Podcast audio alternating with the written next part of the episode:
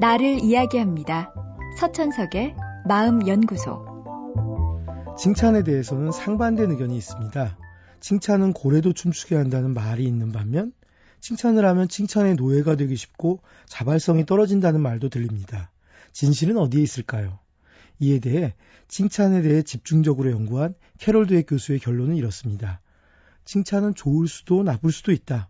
중요한 건 칭찬의 방향이다.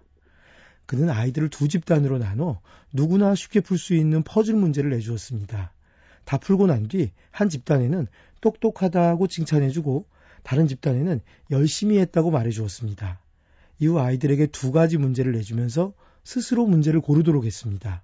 한 문제에 대해서는 이건 지난번보단 어렵지만 너희들은 이미 한번 풀어봐서 실력이 나아졌을 테니 잘 풀 수 있을 거라고 했고 다른 문제는 지난번과 이거 비슷해 라고 이야기해 주었습니다. 놀랍게도 열심히 했다고 노력을 칭찬받은 아이들은 90%가 어려운 문제를 선택했습니다. 반면 똑똑하다고 지능을 칭찬받은 아이들은 대부분 쉬운 문제를 선택했습니다.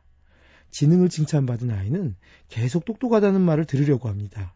그런데 그러려면 실수나 실패를 해서는 곤란하기 때문에 쉬운 쪽을 선택하려고 합니다. 반면 노력을 칭찬받은 아이들은 노력하는 것만으로 인정을 받았기 때문에 노력을 보여주기에 쉬운 좀 더 어려운 문제에 도전했습니다. 결국 아이들은 무엇을 칭찬하는지에 따라 다른 행동을 취합니다.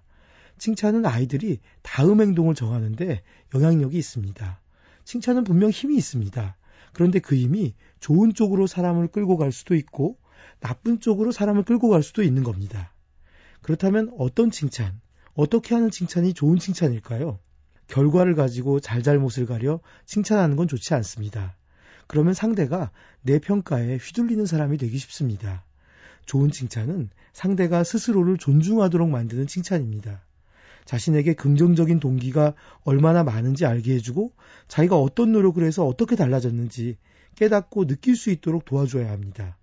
좋은 결과가 아니라 그걸 가져오기 위해 어떤 과정을 거쳤고 그 속에서 얼마나 성장했는지 그 모습이 얼마나 자랑스러운지 알려주는 칭찬이어야 합니다. 이런 칭찬은 상대방을 진심으로 존중할 때 할 수 있습니다. 나의 존중하는 마음이 상대에게 들어가 상대도 자신을 좀 더 존중할 수 있게 되는 것. 올바른 칭찬의 힘은 그것입니다. 서천석의 마음연구소. 지금까지 정신건강의학과 전문의 서천석이었습니다.